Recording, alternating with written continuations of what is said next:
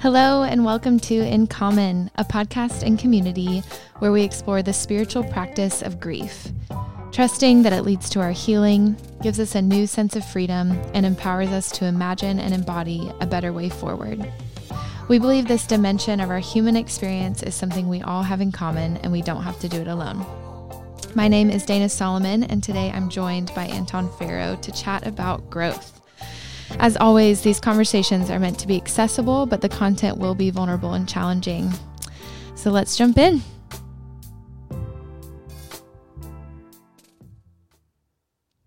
Hi, Anton. Hello, Dana. How are you? I'm doing good. I'm doing good. What's up? Man, I'm just excited to be here with you. Thanks for inviting me. Yeah, you know. There's I nobody. I would rather have a combo with Whoa. around growth. Yeah. around growth. I mean, we both, uh, you know, want to know and have been seeking how to how to figure out what growth really means. At least for me. So I'm excited to have this combo. Yeah, me too. I think I'll take a second because I'm diverting from our usual podcast format of grief and reimagining. Um, but I think this episode was really important to me to pause because this question kind of came up in the past couple weeks of just like spaces that I've been in, experiences that I'm having. And I think it's actually a really good picture of what the I mean, if you want to call it deconstruction or rebuilding, reframing of the way of Jesus in general, I think it's important to even include that in the process of the podcast of like, it's not always just like, hey, part one, part two. It's not always structured like that. Something happens and we have a new question. And I think that's what's happened in my world over the past few weeks. And, um, I mean, also just our world in the past few years. So it's not like it's anything new, but it does kind of have these waves of coming up and down of like, oh, this question feels really potent right now. And so I think it's important to pay attention to those things. Like, I really believe our minds and our souls like bring up things that want to be healed. And so I think if we stick to structure too much, that we miss those opportunities to really pay attention to what's going on. Um, and so, growth. That's kind of come up in the past couple weeks for me. I've been i mean i've grown up in a lot of evangelical spaces but i've also been in some recently and it just got me thinking so hard on this concept and this commodity almost of the american church of growth. It's just centered around growing numbers um, growing I mean, if you want to call it maturity, like what they would probably call like maturity spiritually. Um, and so we were talking a little bit about that. I think just even very simply, what is real growth? And so I'd love to even just start by hearing your thoughts on, you know, you didn't grow up in evangelical spaces. Um, and so maybe just what's what's your take on the evangelical idea of growth? Wow. Okay. So specifically what what do I see in the evangelical space? Is that what you're asking? Yeah, Like, and what was your experience because you've been able to not be, you Yeah. know, indoctrinated since you were growing up. And so I think to come into that space with a narrative of growth as an adult is probably a different experience than growing up as it being yeah. the normal narrative of your life. Yeah. Well, I'm 34 and I started following Jesus and the way of Jesus when I was 23 in New York City. And so I've been, you know, trying to figure out how to follow Jesus for about a decade. So Mhm. not that long, but I think, you know, I was already 23. So I was growing up and I was using my own mind to think about things. So there's a lot of things I saw in in the churches I was attending at first that I was like, this is really weird. But I would say, I mean, it's pretty standard. What I was told the way to grow was summed up in do more, try harder, be better. Mm-hmm. Um, so it was like read your Bible more, pray more, share your faith with random people more.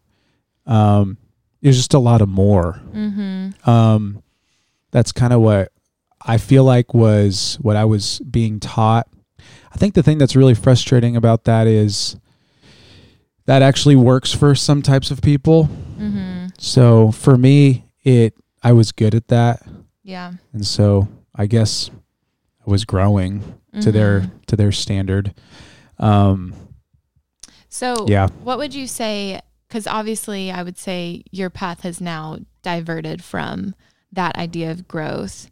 And so, even though you were good at it, why do you think it, you know, was it not enough? Was it, what was your experience with that that was like, well, this isn't it?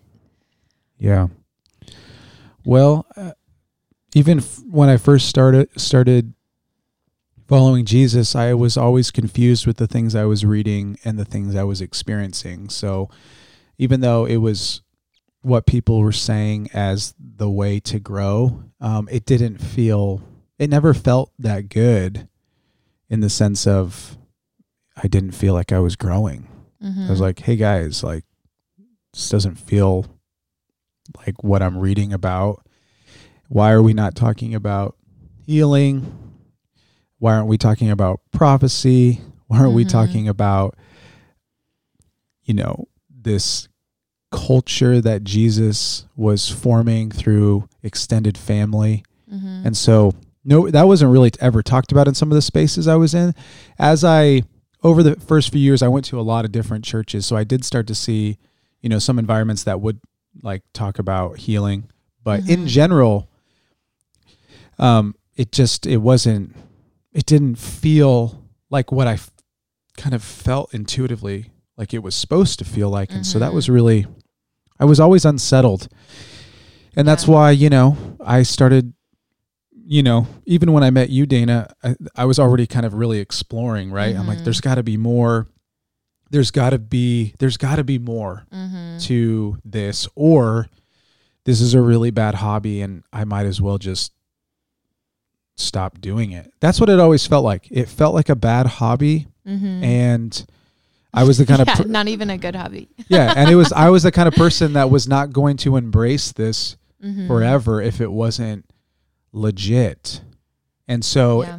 I went on a journey of really trying to figure it out and, you know, coming to some really great conclusions over the last 5 years.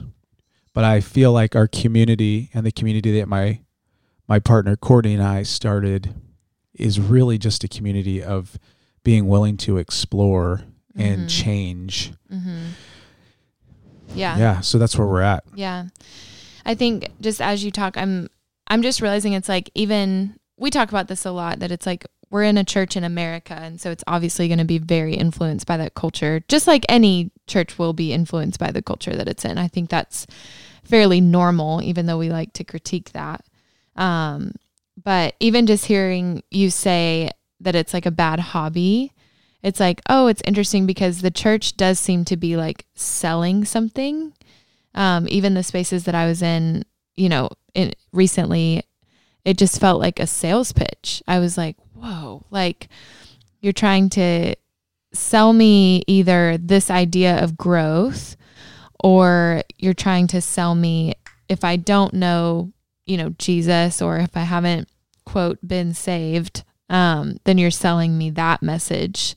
Um, so I don't know. I think we were talking about that a little bit, just about growth as the commodity of the American church and how it's only reflective of more like an empire culture or just an American culture in general. Um, and it sort of falls under the umbrella of like church operating like a business. So why don't you tell me just, I mean, just your thoughts on that? I know we were talking about that a little bit last night, but just how I mean, is there supposed I mean, is there supposed to be a commodity of the church? Like is that even a thing? Should we even be in that space? Yeah. Yeah, that's good. I, as you said that, my first, um, my first thought was I've been reading a lot of Walter Brueggemann lately, and I just read a book by him called Sabbath as Resistance, which is phenomenal. Mhm. And he says this. He says the way of mammon, and mammon is just capital and wealth. So the way of wealth Mm. is the way of commodity, That is the way of endless desire, endless productivity, and endless restlessness without any Sabbath. And Jesus taught his disciples that they could not have it both ways. And what he's referring to is Jesus taught his disciples they can't worship God and money. Yeah.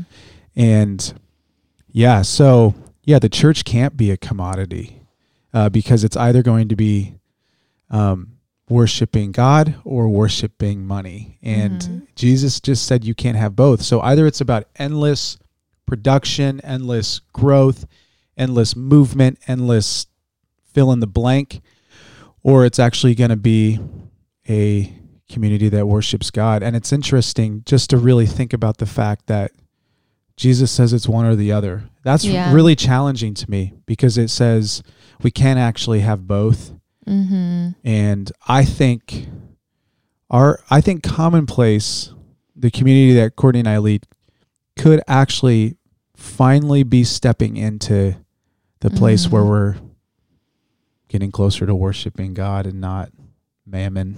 Yeah, totally. Even though we came up here to leave the mammon, Mm-hmm. it's it's really hard mm-hmm. and it's relentless the Mhm. pressure to just to never stop.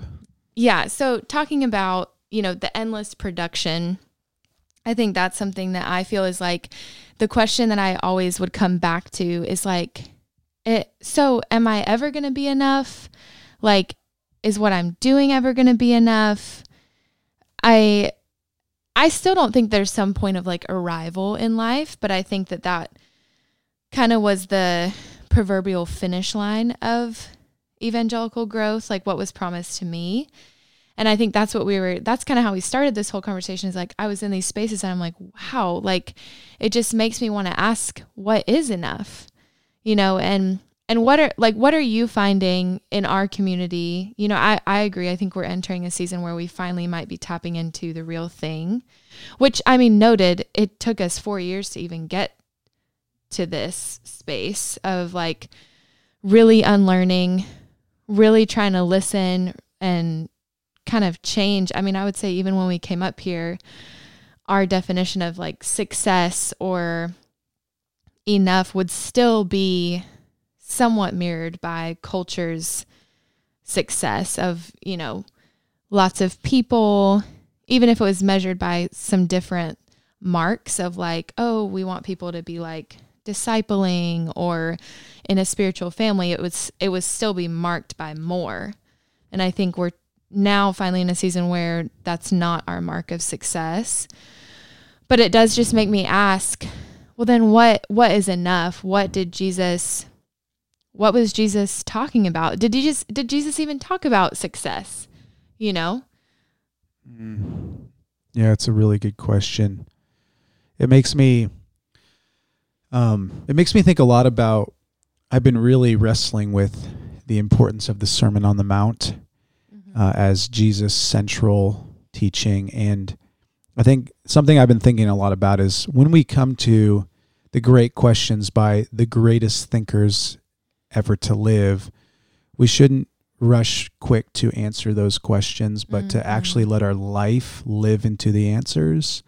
And so I think what you're bringing up feels massive. It might Mhm. take a whole lifetime to figure that out, but I do think a couple simple things that I've really been thinking about is the measure of growth in America has been commodified to the point where you're not good enough unless you become a pastor or a Mhm. missionary or Mhm. join the worship team or do something in the the empirical environment of Yeah, the, way we structure, uh, yeah, the way we do Mhm. church. And so that's obviously not what Jesus was up to because Jesus wasn't even in the temple and was doing something very subversive and different. And at the end, he had a very small group of people that were actually following him. And so that's obviously not the way. So I think we can discount that. And so it just begs the question what is what can we define as growth right now? I think for me, I think it's got to be something that everybody can do, meaning there's got to be an equality involved in following Jesus. And pursuing growth. And so for me, it has something to do with the inside of your life matching the outside of your life. Mm-hmm. It means your home is accessible. It means that people are learning from you not just by the things that you say, but the way that you live. And they're they're being discipled by your example, not only by your words. And and I and I think to some there has to be some element of power. You know, Jesus was most defined by the fact that he had a power and a prophetic sense to him that really defined him and mm-hmm. really it was it was that whole idea of heaven coming to earth this this new reality and so i feel like that's got to be part of growth too yeah. you know so those are just some of the things i'm thinking about i don't yeah. have all the answers but it's definitely not do more try harder be better mm-hmm. become a pastor or a missionary or work at yeah. work you know be on staff yeah so yeah. Yeah. I think um, even just as you're talking about, I think the central idea of kind of this new wave, even in evangelical spaces, is discipleship.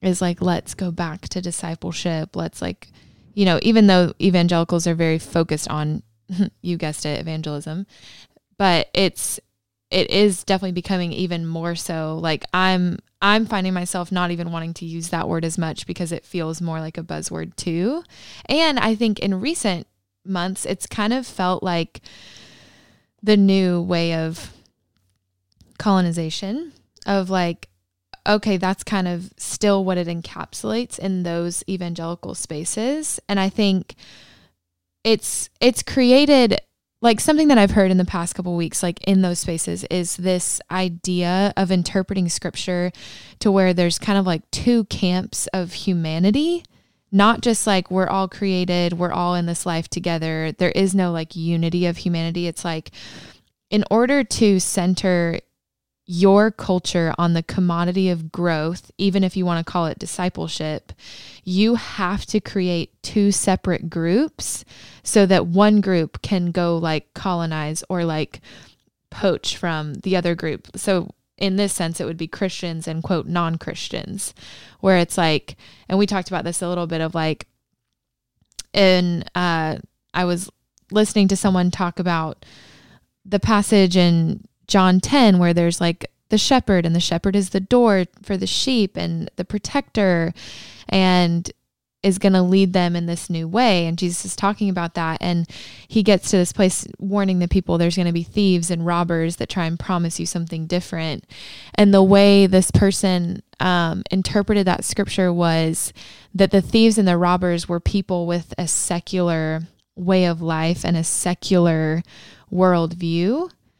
And so it's like Christians' job to vigilantly guard themselves against that secular person or people. But then also the flip side of that is okay, but also if they're interested, then you should try and reach those secular people. And I think, I mean, it's so far, like there's so many layers of how far that is from what Jesus was doing. But I just wonder, like, maybe we can talk a little bit about that about just like the separatism and how how do we start you know what's jesus's example of almost healing that separatism because that was that was in the culture that he was coming into as well. The pharisees were creating a lot of separatism of hierarchy all the things that we hear about now. And how do we not go about discipleship as this like colonization of these secular people? How do we like rewire our thinking? Like what would you say is like the yeah the gosh you know? again massive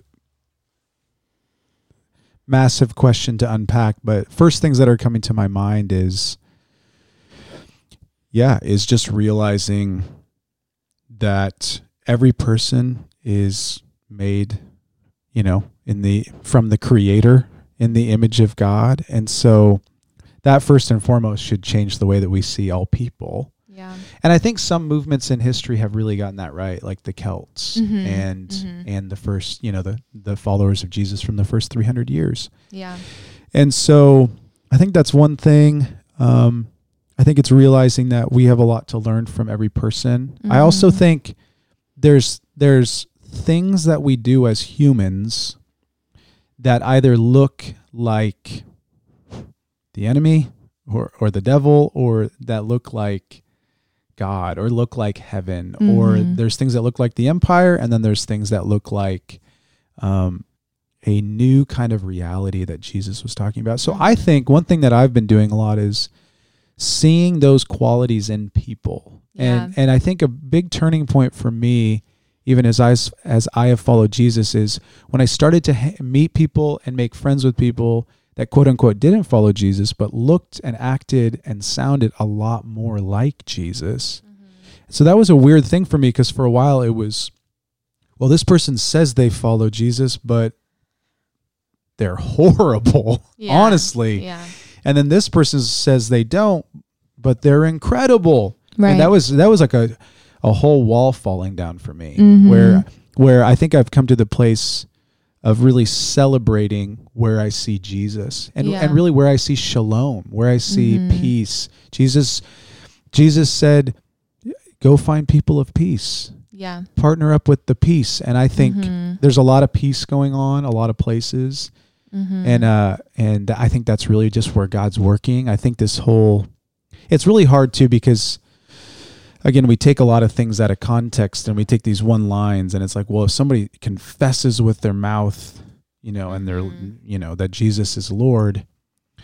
And uh and well that means you're great. And I'm like, man, I've heard a lot of people say that that have been Yeah. tyrants Mhm. you know i mean so i think there's that's that's a really hard thing to wrestle through um but i but i i think in humility i've just come to a place where i just meet people and i'm and i'm trying to really embrace just listening Yeah. and i'm seeing god in a lot of people yeah. it's it's amazing and it's i'll tell you what if you if you want to i will say this and this is this is real evangelism as a new follower of jesus for me was ridiculous and dumb and it felt so inauthentic and now it like Yeah. telling people or evangelism is just pro- promoting telling people about what you're excited about Mhm. now telling people about Jesus in these authentic spaces of real conversation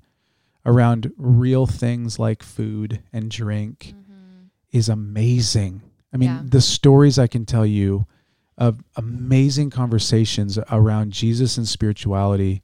It's like, wow, this is this actually feels like maybe what it's supposed to feel like. It feels so good and Yeah. there's tears and laughter and real questions and Mhm. fear and i'm like yeah this is this is it yeah. so yeah so that's kind of i don't know if that answers but Yeah. I think just as you're talking, I'm like, we can, I mean, I think this is the important process of asking these questions as they come up is that we could talk about this until we're blue in the face, right? Like, yes, these are lifelong questions that I think it's really important to go into spaces where you're, you know, kind of unpacking what's going on in your internal struggle of the soul. You know, it's like, yes, of course. Like, I think we all want clarity in being able to state, you know, this is what I believe, or um, this is where I've settled, you know, this is what I think life is about. Like, those are, I mean, yeah, like you're saying, the age old questions of humanity. But I think we've found, I think as a community in that process, yes, ask all those questions, but unlike the lie of evangelicalism, those do not have to be figured out for you to live your life like Jesus. And I think that's like the lie of the yeah of the growth of the arrival that there's like a very right way to do things to to a T. And I think it's Yeah. like well then your whole life you'll be tortured internally trying to figure out these beliefs because they're meant to be figured out as you go along. And and it gives no space or flexibility for learning and growing and changing. Like, how many people do I know in evangelical spaces that have changed what they believed? You know, it's all about not changing what you believe and not becoming enlightened any any further than, you know, Jesus died for my sins and that's where I'll stay. I'll keep recreating that experience for the rest of my life, either in myself or in others. And I think even just as I'm thinking about you know the example of jesus partner like looking for peace like just thinking about like okay what is enough? And i think the the verbiage that i've been hearing from a lot of voices that i've listened to recently is it's it's not like oh i want to be this i don't know this like Christ, like this super christian. It's like i've heard it said more like i want to be a good neighbor. And I want, you know, even hearing you talk about like Jesus's example of like it wasn't it wasn't providing peace. It wasn't bringing peace. It was partnering with the peace that was already there. Like suggesting that we aren't colonizing anything. We're actually just observing and jumping into what's already going on. Um, which is just so much more free, I think. But I think we were talking about like it's also so much harder. Like you think about living I even think about who's celebrated in the Bible. We talk about like the hall of faith, you know, like all these things or when people are mentioned and celebrated for their faith, when people are healed from their faith. Like that's mm-hmm. like always what Jesus is celebrating, but I think we forget like or maybe we don't know, faith is was never attachment to a belief system. Like it was it was living it was putting the weight of your life on like the things that that was true in heaven that were true in heaven. You know it's like i actually believe healing could happen here. Um it wasn't you know the 10 commandments being followed to the t.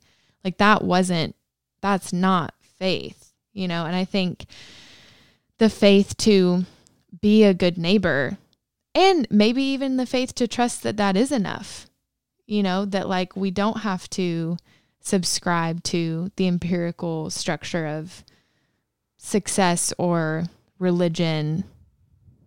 You know, what what are you finding? I mean, does any of that resonate of what you're finding? Yeah, I'd say another thing I read by Walter Brueggemann that has been something I've been thinking a lot about is he says neighborliness cannot happen in a commodity driven culture. Wow. And so I think that's that's something that we see, right? There's a lot of us that have a lot of issues and discomfort when we live in community, and that's because the way we live makes neighborliness impossible. Yeah. And I think that is like a real problem. So honestly, trying to follow Jesus in our culture and mm-hmm. uh, that's why sometimes it almost feels impossible because mm-hmm. we really have to step outside of that and we have to be a, a, community driven by something completely different. And that's why I think Walter wrote about the Sabbath because what he's saying is that a Sabbath is so alternative to a culture that keeps going. So he's saying a community that practices Sabbath is one that's actually starting to practice a different way of life mm-hmm. that actually says, no, we can stop. Mm-hmm. I don't know about you, but I kind of still think taking a day off could be the hardest thing. Oh, it's so hard. I mean, I do it, but I still many times end up working. And what do you do? I mean, that's like the whole other thing. We've never done that in our society. So then it's the question of, well, what do I do? You know, and and I think it is this you know, maybe we can land here that it's like it is this idea that yes, as we rest, it's not just we won't subscribe to the empire. It's not the same as saying we will hold on to our Christian worldview and abandon a secular worldview. It's actually saying, in spite of, under the foot of the empire, we can still flourish and God can still make a way for all people to flourish. And I think that's like, you know, even being a good neighbor, it's the faith to be a good neighbor is trusting that we can we can flourish. Like I believe in the flourishing Yeah. of people, of the marginalized, of someone who I don't know yet, of you know, who I mean whoever, fill in the blank, you know. Yeah, the the reality is the connection, you're right. The connection, Dana, is you know, Sabbath is not like a thing we have to do because we have to do it or a thing we have to do because it's Christian worldview. It's it's really a thing we have to do to be neighborly because Yeah. if we don't create space like that, we can't actually ever talk to our neighbors or befriend our neighbors. Mhm. We don't ever have time. And we're so tired that when we do have time, we just want to go hide because and this is another thing I'll just bring up is is this is kind of the the paradox of it all is like I would say probably a lot of evangelicals watch a lot of sports on their day Mhm, off mhm. where it's like even when we do take time off it's all filled with consuming. with more commodity Yeah. with more money. Man, that's so challenging to me because e- I Mm-hmm. will even say yesterday as I'm trying to practice this, it's like it hits like one in the afternoon and I'm slightly bored and I, and I'm starting to like want to do something. Mhm. And I just to- I looked at Courtney and I said, only thing I can do right now that's not work is take a nap. So let me go take a nap. And I did, and it was amazing. Mhm. B- But it took a long time to even fall asleep because my mind is Yep. is racing. And so again, I'm just I love I get so awakened by this because I really once I get a little picture of it, it really feels like the good stuff of life Yeah. that's really what it feels like and so man it's just this is this has been amazing and so yeah growth it's it's the irony and the paradox it's like it's that whole thing of jesus saying first will be last last will be 1st in so Mhm. many ways it feels like as i you know release the the pressure to to kind of continue grow growing everything i'm i'm actually growing mm-hmm. internally Yeah. Yeah. I think we've always said like growth is a byproduct. Like that's something that we've been Yeah, saying we've for said that a a really lot. long time. And I think I I do think that is true. I think the more that I'm living and really like unlearning, learning new things, listening to other voices, like even decolonizing like my own faith, it's like I think growth is definitely a byproduct, but I think it's like the byproduct of not just saying I'm going to live in the rhythms of Jesus and like create a new checklist. It's like, no, I'm going to have the faith that I will flourish if I live like Jesus, like in every space, like not just try and contain it to a yeah.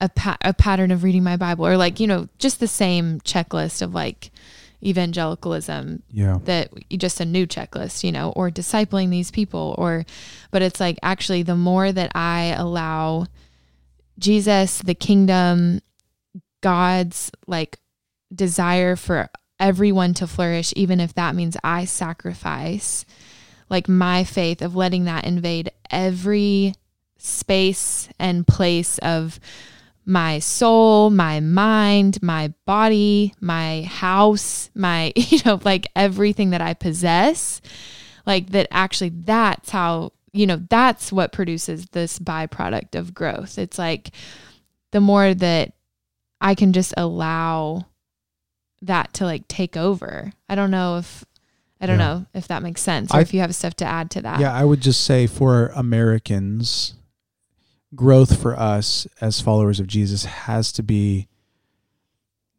intensely tied to our ability to um, uncommodify our faith. That's what it Mhm. really is. I Mhm. think if you if you can ask yourself, are you becoming less driven by commodity? Then I would say you're growing.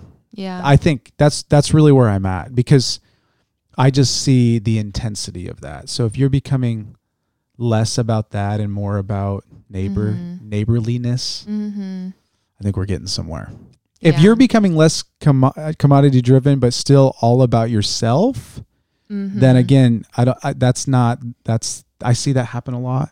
Yeah. And so, and that's a big issue. The whole Well, self, still a commodity. right? Exactly, the commodity selfish- comfort. exactly. The this the inwardness is is still about commodity. Mm-hmm. That's it is. It's so it's like getting outside of yourself. Mm-hmm. and yeah and being able to step outside of that that's really hard I've noticed i mean that's the whole thing anxiety all this stuff is driven by the pressure of continuing Yeah.